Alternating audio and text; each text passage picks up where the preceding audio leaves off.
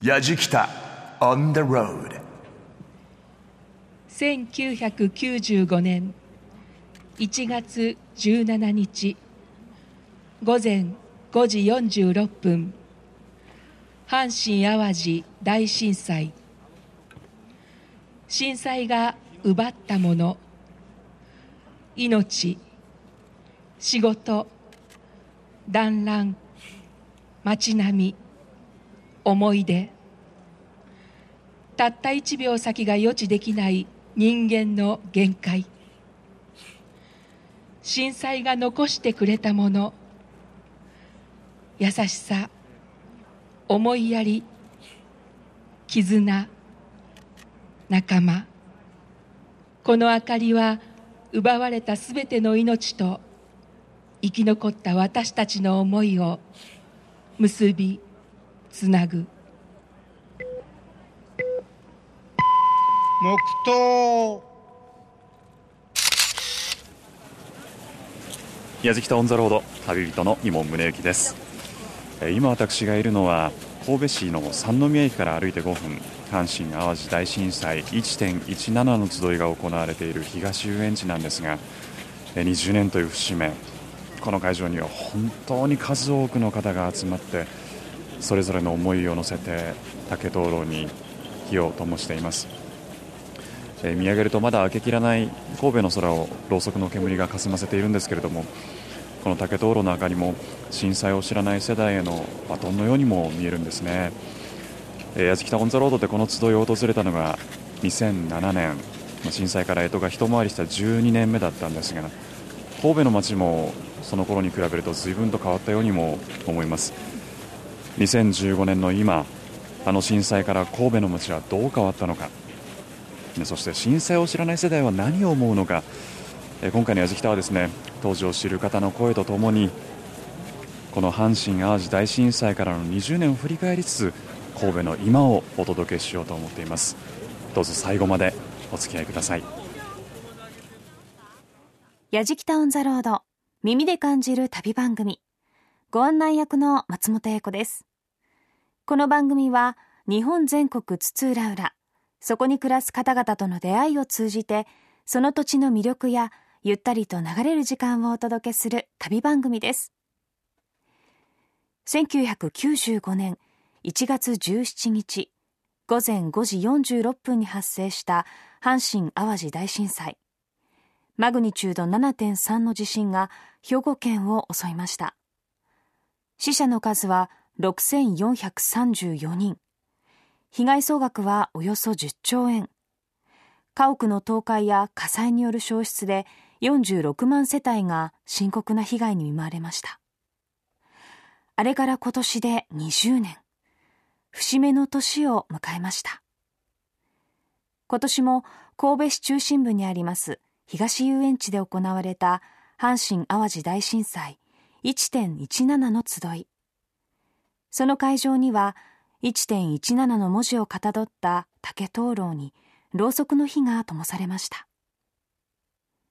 神戸の皆さんにとってこの20年はどんな歳月だったのでしょうか。どんな思いで復興を目指しそして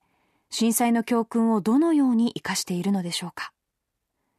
そこで今日は震災から20年目の神戸と題して旅人の伊門宗行さんが神戸の今を訪ねます。旅の様子は番組ホームページの動画や旅日記でも見ることができます。ぜひホームページをチェックしながら聞いてみてください。さて東遊園地で行われた1.17の集いに参列した伊門さん。そのまま電車に乗って今度は当時被害の大きかった永田地区へ向かいましたご乗車ありがとうございました。やじきた on the road さあ私は今 JR 東海道本線三宮駅から電車で10分程度でしょうか。新長田駅にやってまいりました。えこの新長田地区あの阪神・淡路大震災では特に被害の大きかった地域なんですが今見るとその震災の傷跡を探すことができないほどすっかり整備されて綺麗な街並みが広がっていますで私が今立っている場所なんですが目の前にですね復興と地域活動家のシンボルとして設置された鉄人28号の巨大な像があるんですけれどもその巨大な像どれぐらい巨大かというと建物の4階以上の高さがあります。かなり大きな鉄人28号の像がしっかりと手を伸ばしてね力強い印象でここに立ってますが実はあのこの目の前にある大正筋商店街という場所我々味北オンザロードも8年前に訪れています。あれから8年そして震災から20年。今どんなお気持ちであの方は迎えているんでしょう？当時お話を伺った方に再び会いに行こうと思います。さて大正筋商店街にやってまいりました。私の隣に立っていらっしゃるのはこちらの大正筋商店街理事長です。伊藤正和さんです。伊藤さんよろしくお願いいたします。はいこちらこそよろしくお願いします。8年ぶりにお会いするんですけれども、はい。お久しぶりですと言っていいでしょうかね。あもちろんですはい。ご無沙汰しておりますが。仲間ですよ。ありがとうございます。一度目はねあのー出会いですけど二回目からは仲間。ありがとうございます、はいあの8年前に来た時にはあの鉄人28号の像はなかったと思うんですけれども、はいはい。あれができたのがえーもう5年年越したら6年なのかな。6年。はい。これはやはり何か復興のシンボルという。そうですね、えー長田の町が頑張って復興しているんですけど、ええ。全国の方々になかなか知ってもらえない。どうすればいいのかなっていう時に横山光さんがこの町であの若い時に育ったもんですから記念館を長田にぜひとも作りたいと。いう形でお願いしたらそしたら永田の復興のためにということで鉄人ができたんです。あーだからですかねあの横浜ミステルさんといえば三国志もはい。有名ですけれども、三国志ガーデンなんていうねそうですね。はい、特にあの国道から南我々の商店街が被害が一番大きかったんですけど、え。皆さん鉄人には見に来られてあの写真を撮って帰られるんですけど国道からその一番被害の大きかった町が頑張っている姿をなかなか見てもらえない。あだったらどうしようかということでじゃあ横山さんの中に三国志があるから、ーはい。じゃあ三国志のいろんなモニュメントとかギャラリーとか会館を作って下まで来ていただいてそして知ってもらいながらできたらものの一つも買っていただいて町の復興にお手伝いいただけたらありがたいなという形で作ったんです、なるほど、はい、どうですか？その効果というかたくさんの方いらっしゃってますか？そうですね。今はねせアニメと漫画ブームでしょ？世界中から来られるんですよ。パンフレットも5カ国語であの翻訳するぐらいあーそうですか。海外の方が多く来られてますね。震災のあの時この商店街は本当に甚大な被害を受けて、はいあの時も8年前に来た時もお話を伺いましたけれども商店街は火災が、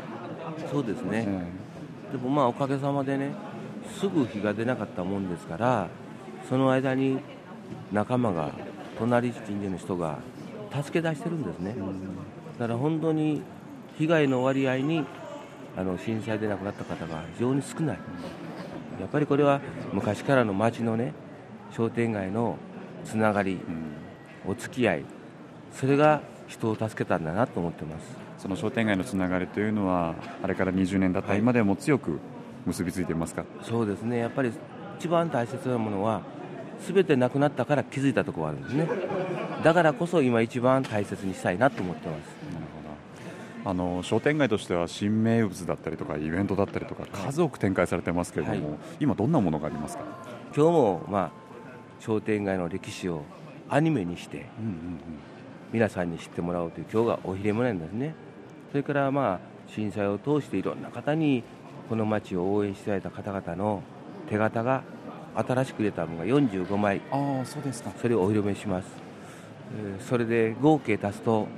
365枚になったんですね、はい、いろんな方の手形それからメッセージ。その手形に自分の手を合わせますとねその人をテレビとかいろんな形でしか見たことない人が相手の大きさが自分の手と合わすことによってあの分かってもらえる。そしてなぜ手形にしたかっていう一番大切なのは人を助けるときに手を差し伸べるっていうね。そして心臓に近いものですからちょっと肩に添えるだけであったかみが伝わる。やっぱりそういう意味でね争うんじゃなく仲間と仲間が一つになるためにシェイクハンド抱きしめる全て手なんでね。そういう意味でその手からいろんな形のものが相手の方に伝わればいいかな。というのもあの楽しみに見ていただいたらありがたいなと思いますね。そうですね。商店街歩きながら、はい。そのプレートを眺めながら歩いてね、はい。その商店街のことをよくよくまた感じて震災から20年ですが、は理事長が今思うことは何でしょう？そうですね。あの次の世代の方々にねあの震災を知らない子どもたちそれから初めてまた来られる方々初めは1度目は出会いなんですね。2度目からは永田の仲間なんですね。一緒に手をつないで次の人に次の世代にバトンを渡していきたい。それが我々の今役割かなと思ってます。そのためには本当にずっとお元気でいてくださいね。ありがとうございます。本当に。皆様方の支援を待っておりますので、はい。あの永田に来てたとえ一つでも何でもいいですから買って頑張ってねと言ってもらうとそれが励ましになってもう一歩前で出るんですね。よろしくお願いいたします。理事長本当に貴重なお話ありがとうございました。らこそありがとうございました。でお話をお伺いしたのは大正筋商店街の理事長伊藤正和さんでした、はい。ありがとうございました。こちらこそありがとうございました。前回のやじきたの取材から8年ぶりの再会を果たしました。イモンさんを仲間だとおっしゃっていた伊藤さんあったかいですよね。この永田地区といえば震災から2ヶ月後神戸市が震災復興開発事業として都市計画を決め再開発が行われてきたそうです。その新永田駅付近には先ほどお話を伺った大正筋商店街新永田一番街商店街六軒道商店街など合わせて6つの商店街があります。それぞれの商店街が共に助け合いながら復興に力を注いできました。それでもなかなか進まなかった再開発事業。20年経った今もまだ終了していないと言います。地域にとって難しい問題はまだまだたくさんあるそうです。それでも笑顔のある街を目指して前に進んでいるんだと伊藤さんはおっしゃっていました。松本英子がお送りしています。やじきたオンザロード。今回は震災から20年目の神戸と題して伊門宗行さんが1月17日に神戸を巡った模様をお届けしています。続いては新長田駅から電車で30分弱。ポートアイランドの K コンピューター前駅にやってきたやじきた一行。関西を中心に愛され続けるオリバーソースさんを訪ねました。さあ、もう関西で人気のソースといえばオリバーソースさんなんですけれどもね、えこちらの本社にやってまいりました。はい。今、隣にいらっしゃいますのはオリバーソース株式会社の代表取締役社長、堂満正彦さんです。よろしくお願いいたします。はい。変わった名前ですが、はい。あの、オリバーソースさん、もう関西ではもちろんメジャーですが、創業はいつ頃？1923年っていうことは僕まだ生まれてないんですけど、ね、知ってます？あの大正の12年3月で、社長が、えっ、と、社長に就任したのはいつ？はいえー、と震災の2年ほど前ですから92年か3年だと思2年うんです、3年、はい、ということは震災の時に本社にもちろんいらっしゃったと思うんですけれども、はい。震災後の会社の状況というのはどういった感じだったんですか？まあほぼ全焼ですから7棟あるうちの4棟が焼失してしまって、残りの3棟も倒壊っていう形ですから会社は一挙にしてなくなってしまったっていうことですよね、震災から20年。はいですけれども、はい。そこからオリバーソース随分とやはりまた事業も変わってきたと思いますけれどもね、うんうんうん。基本的に震災前は大阪の方は皆さんそのお好み焼きソースっていうとオリバーしか、まあ、思い浮かばないような状況でその中でその当時の展開からもうすでに一部はやっぱり酒屋さんとかあるいは乾物屋さんのルートはありましたです。ほとんどがそのコンビニエンスストアとスーパーマーケットに頼る営業方法になってるんですがそこで売るしかない方法なのにそれを一挙にうちの方から止めてしまったような状況に入るんですよね。ああその震災が。震災があったためにね、でまあ当然その在庫が何日かはその店にスーパーにありますけどもその時点でオリバーソースは、えー現実に供給するのが2年半遅れたっていうことは結局5年間ぐらいオリバーソースが空白が続いたんですねスーパーの窓口で、まあ、東京はそんなに進出してなかったんで問題はなかったかもしれませんが、こと関西においてはもうオリバーソースがない状況ですからね。日本中から同業者が、まあ、あの競合の商品を入れちゃったんで、ええ。ー我々はもう再開してからももう本当に辛い状況が続きます、今も続いてますでもあの1月17日に合わせて、はい。今回20年の熟成ソースを発売ということで。そうですね。こちらはどういったソースなんですか？はい、これはちょっと意味が深くなってしまって被災した日が1月の17日なんですがその前の前ですから金曜日の1月の13日に当社のイメージ商品であるクライマックスっていう当社で考えうる最高の原材料をふんだんに使ったソースを作ってるんですよ、はい。これは1年のうちに何回かしか炊かない貴重なソースでね。ええ。でそれを作ったのはいいんですが結局販売する機会がなかったんですね。ああそうか。でその何人かで作ってるのでええ。そのうちのキーマンであった佐藤康君っていう方が、まあ、1月17日の朝、まあ、亡くなってしまったんですね、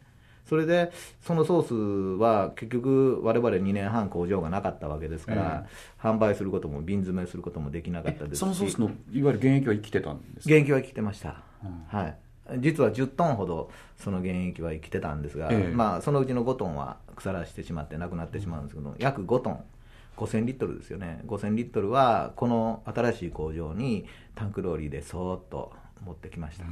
でそれは本来なら90日後とかね4ヶ月後ぐらいにその製品にしてで下に溜まったのを泥ソースで売って上澄みをウスターソースで売るっていうその濃い貿易自体がもうすごくお金をかけて作ったし作った本人も犠牲になられてるのに捨てるわけにもいかないし、でましてや妙な売り方をしたくなかったんで限定品にしようっていうことでまず10年寝かしたんですね。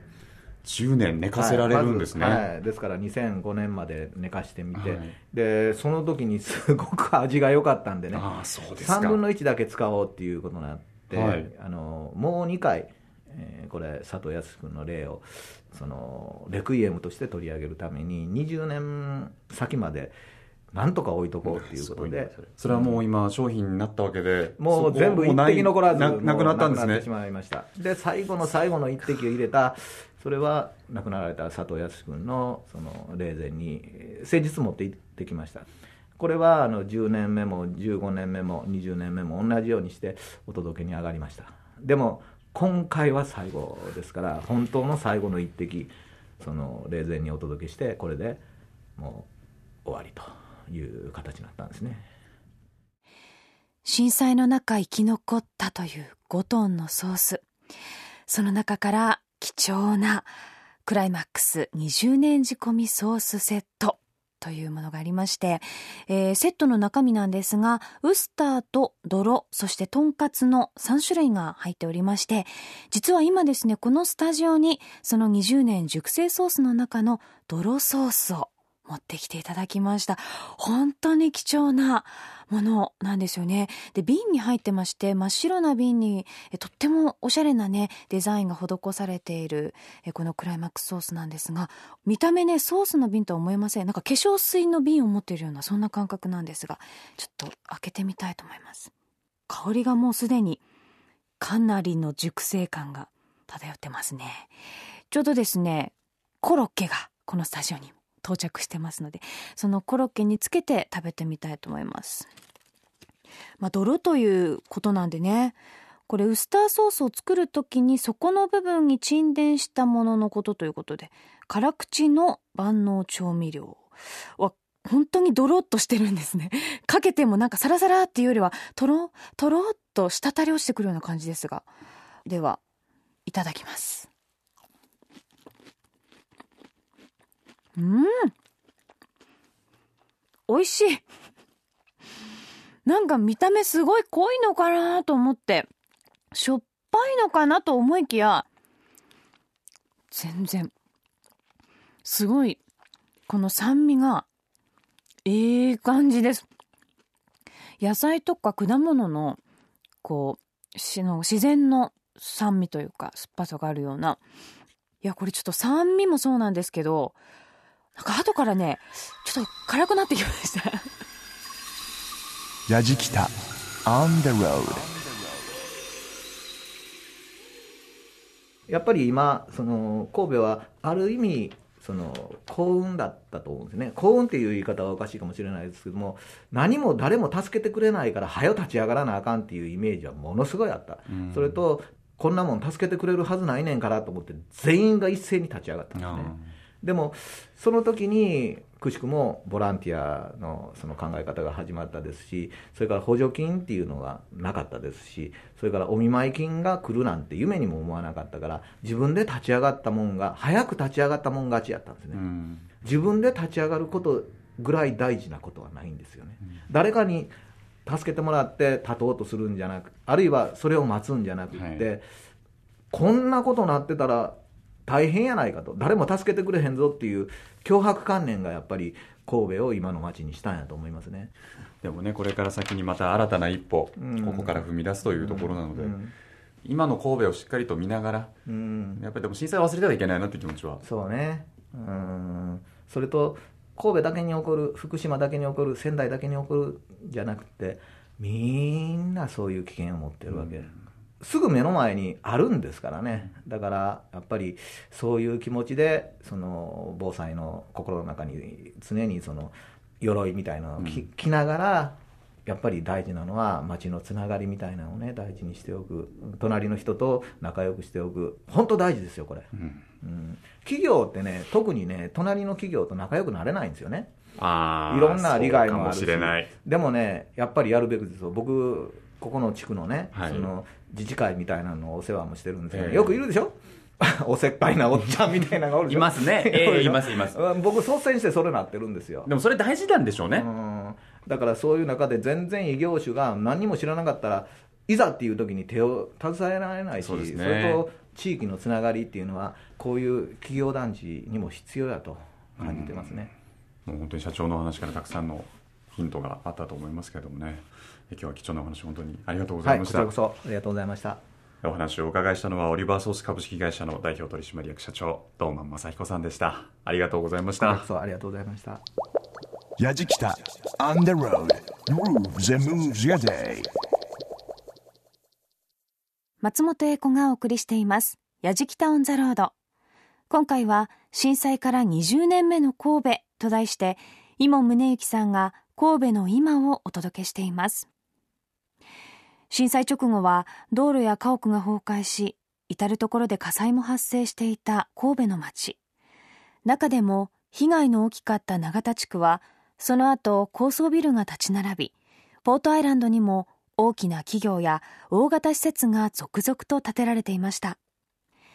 また観光地として人気の元町、ハーバーランドも震災があったことを感じさせないほどの賑わいが蘇っています。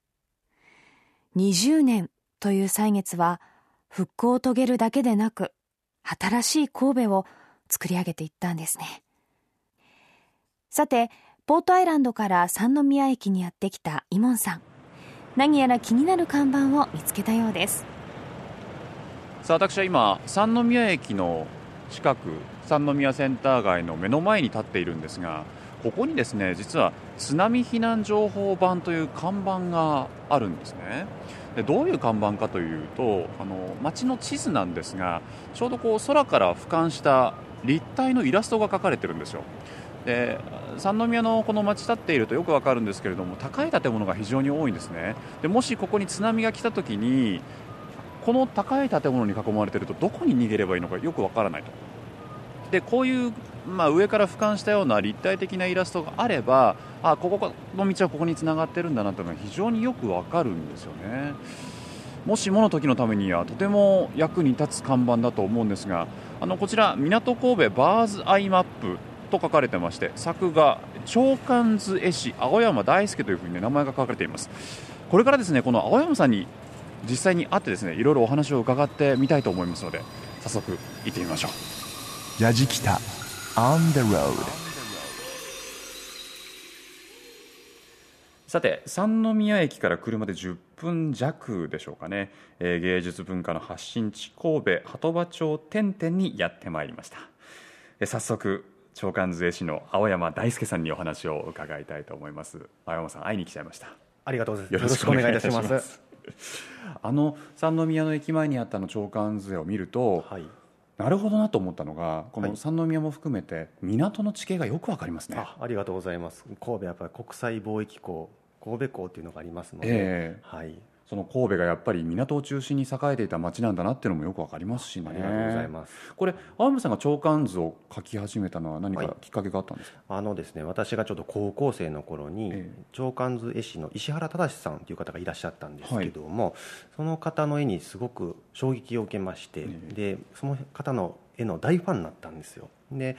その方が2005年に亡くなってしまった時にその都市の長官図っていう文化がまあこれで廃れてしまうんだなと思ってすごく悲しかったんですよ。でその時によし自分でもやったるぜと思って始めたんですね。これ青山さんが実際に長官図を書くときにはい。どういったところを工夫されて分かりやすく、そうですね。僕の長官図って建物の階数であったり窓の数っていうのはもう完璧に実際と合わせて書いてるのでまず最初にはやはり空撮ですね。ヘリコプターで書くところをチャーターしてヘリで撮ってでまた地上を歩き回って各建物を全て写真撮っていくんですよ。でそれをまあパソコンの中取り込んででさすがに何千万円単位の写真になるんで、ええ。まあ、あと結構パソコンの中で整理して分けて、うん。それを見ながら今度、まあ、平面の地図をベースに一棟一棟立ち上げ作業をしていくと。で高さの分かる建物特に超高層ビルなんかだったらインターネットで調べたら高さ分かりますし、ええ。あと主要な大きな建物だったらそこの建物にまあメールで問い合わせたりとかして高さを調べてでその縮尺の中に基づいての高さできっちりと書いていく30階建てのビルは30階建てに割っていって窓の数も合わせていきますし街路樹の位置もあの同じ数同じ本数書いていきますし、まあ、樹種といいますか広葉樹なのか針葉樹なのかも書き分けていったり木の大きさもある程度大きな木もあれば小さな木もありますのでありのまんまに書いていきますね。あの長官図絵師っていうよりはなんかこう測量士みたいな 技師みたいなところありますね。自分の紙の中で街が再現できていくんですよあそういう結幸せで楽しい時ですね。ああなるほどな。でもそれは非常に時間もかかるでしょうね。そうですね。今書いてたその神戸の長官図はもともと2008年に書き始めたんですけど、ええ。完成まで3年半かかったので、はい、2011年の10月特に東北の震災があった時も書いてたりしてたんで非常に胸が痛かった思いがありますね。今あの駅前三宮の駅前にあるものっていうのは、はい。はい青山さんから神戸市に提供したもの？どうせむあの市の方から依頼があって使わせてほしいというふうなことがあったんで、ええ。喜んで、はい。なるほど。ただその長官図というところにこう津波のね、はい。こう情報のはい。版というふうに書かれてましたけれども、はい。これはどうリンクしていくんですか？そうですね、まあ、ハザードマップっていうのをまあ設置するときに、あまりその市民の人を怖がらせるようなものを作るのは、まあ、神戸市さんとしてもあまりそういうことはしたくなかったっていうことらしいんですけども、そういう中で、えーまあ、長官図っていうものを用いると、まあ、自分がどこにいるのかが分かりやすいし、ええ。ましてその地元の人だったら、どっちに逃げればあの、まあ、山の方に行けるっていうのはもう誰でも分かることですけども、この神戸中央区の南部っていうと非常に観光客が多いんで、ええ。いきなり全く遠方から来られた人がその日に地震に遭う可能性があるんですよね。で当然津波が来るようなことになるかもしれない、うん。そういう人らにとって都市の長官図っていうのが非常にあの普通の地図だけではなく立体的にどんなところにどんな建物が建っているのかっていうのが分かりやすくてそれがいいというふうになるほど。神戸市の判断ではい。そうなったんですね、確かにあの長官図マップでこの神戸市を見てみるとまず建物もそうなんですけれども、どこに行けば海に行き当たるのか、ね。この道の先に何があるのかはいっていうのが非常によくわかりますし、まず地形もよくわかりますしね。はい。これからの神戸に思うことどんな街になっていってほしいと思われますか？あの神戸ってこの20年間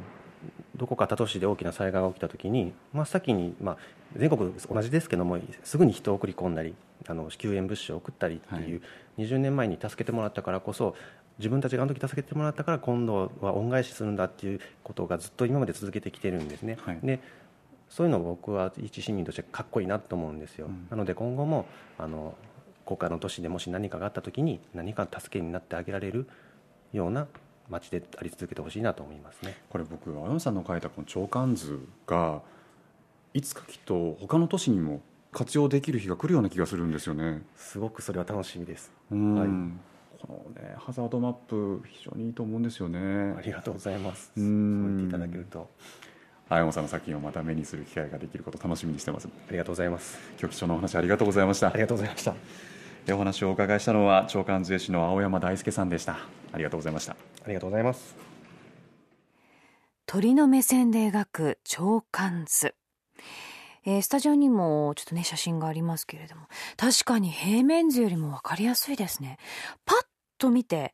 神戸の地形が一目で分かっちゃうというこれはすごいですね。しかも、お話にもありましたが、ものすごい細かいところまで調べ上げて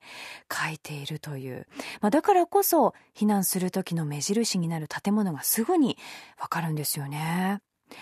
この津波避難情報板は、イモンさんが見つけた三宮センター街入り口前の他に、ハーバーランドガスト通り、さらに大丸北側の出会いの門の3カ所に設置されているそうです。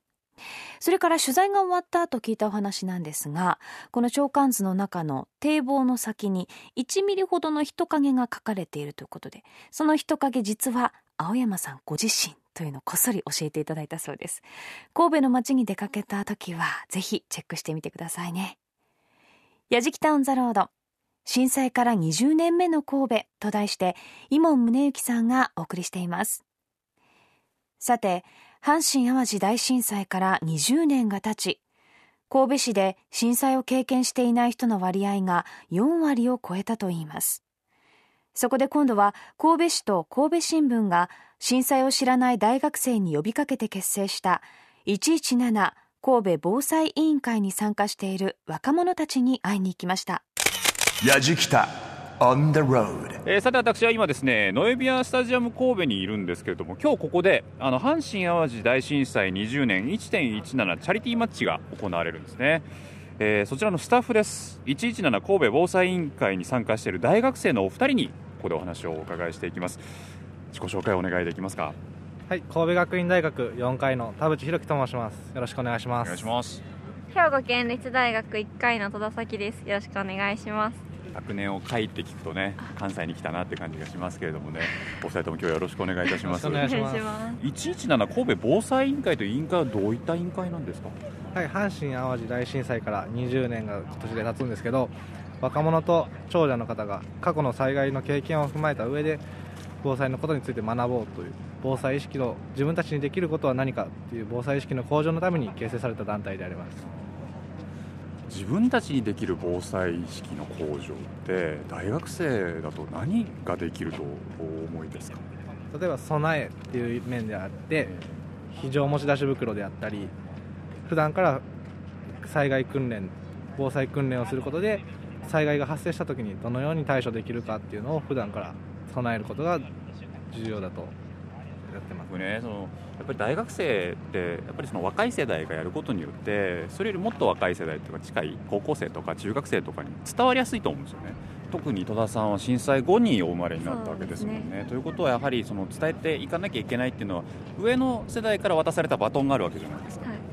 それを今度自分ももっと若い世代に伝えたいと思うがあるわけですよねそうですね。私、えっと、地元が静岡なんですけど静岡もずっと、えっと南海トラフとかで地震があるって言われてて、でやっぱりすごい悲しいことがたくさんあった災害なんですけどでも無駄にしないために生かすためになんか持って帰りたいなっていうのがあって参加したのもあるんですけど、兵庫県内だけじゃなくて他のとこでもそういう経験を広めれたらいいなとも思ってますね。本当なんかいつねどこで地震が起こるかわからないっていう現状ありますもんね。あの防災に関してねあの先ほど非常袋の話もありましたけれどもお二人があの防災に関して必要だなと思うことって何ですか？私が考えるのでは自分の住んでる自治体のハザードマップっていうのがあるんですけどハザードマップの存在をまず知っていただいて自分の地域がどんな災害に起きやすいかっていうのをまず確認していただくことが防災の一つだと感じています。これね実際のホームページ見るとありますもんね、はい、何に弱いかっていうのを知ることって本当に大事だと思いますけれどもね。それぞれ弱い部分ってありますもんね、はい、父さんいかがですか？私は地域づくりかなと思います、えっと、災害があった時に隣の人はおじいちゃんが住んでたやからもしかしたら逃げるの大変かもしれないと思って助けることとか、えっと、近くにやっぱり誰が住んでるのかっていうのを知っておくことで手助けがしやすくなる。なんでそういう避難とかその後のことにつながっていく大事なことかなと思います。そこに今何が足りないのかもね分かりますもんね。生まれたばかりの赤ちゃんがいたらねあそこミルク足りねえんじゃないかなとかね。後で気にかけることができますしね。なるほどな。田さん4回生ということは、はい。もう卒業が控えてますけれども、あの就職はどちらの方面に？警察官です。警察官ね、はい。本当に人の命を守る側ですもんね、いやでもこの活動をやられててそういうふうに警察の道に進まれるってすごく頼もしい気がしますそうですか、ね、いや本当に本当に。頼もしい先輩ですよね。頼もしい言っとけ言っとけ。本当に。でもねそうやってこんなね近い世代でもきっと種まきされてそれを植えていこうっていう後輩がいるわけですからね。それもなんか楽しみでもありますよね。楽しみですごい。きっと震災の記憶ってこういうふうに広がっていったんでしょうね。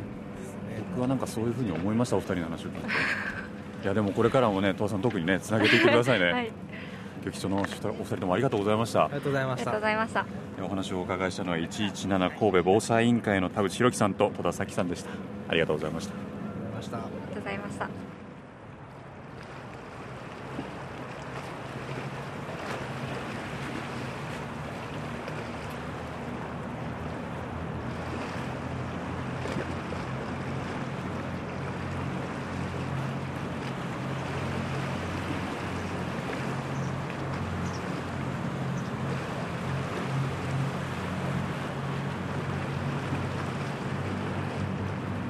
矢敷タウンザロード。